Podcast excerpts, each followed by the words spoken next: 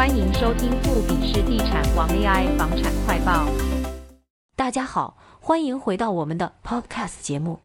今天我们要谈的主题实在是让人既兴奋又困惑，因为各位，中央银行刚刚在二十五日公布了七月的消费者贷款与建筑贷款余额，而这些数据背后藏有住什么秘密？接下来就让我们一探究竟。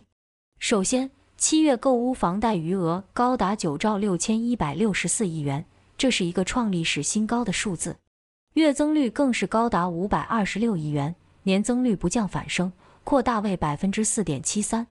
一般来说，这样的数字应该会让人觉得房市是在繁荣吧？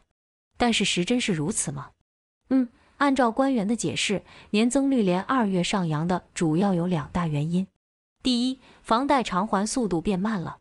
有趣的是，许多民众原本有闲钱要用于偿还房贷，但近期因为台股向好，大家都转去投资股市。第二，去年因为疫情的影响，实质交易量下滑了，基期因素使得今年七月的年增率放大。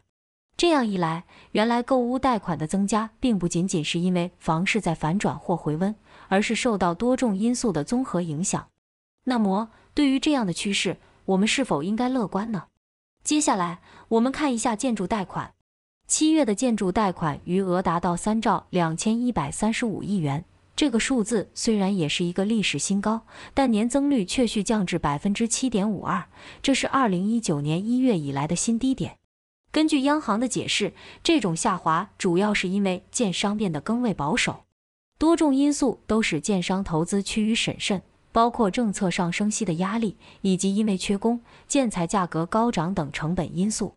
更别忘了，七月平均地权条例也刚上路，这个新政策对建商投资也是一个不小的考验。总结来说，从中央银行的最新数据来看，台湾的房市呈现出一种非常有趣的两面性。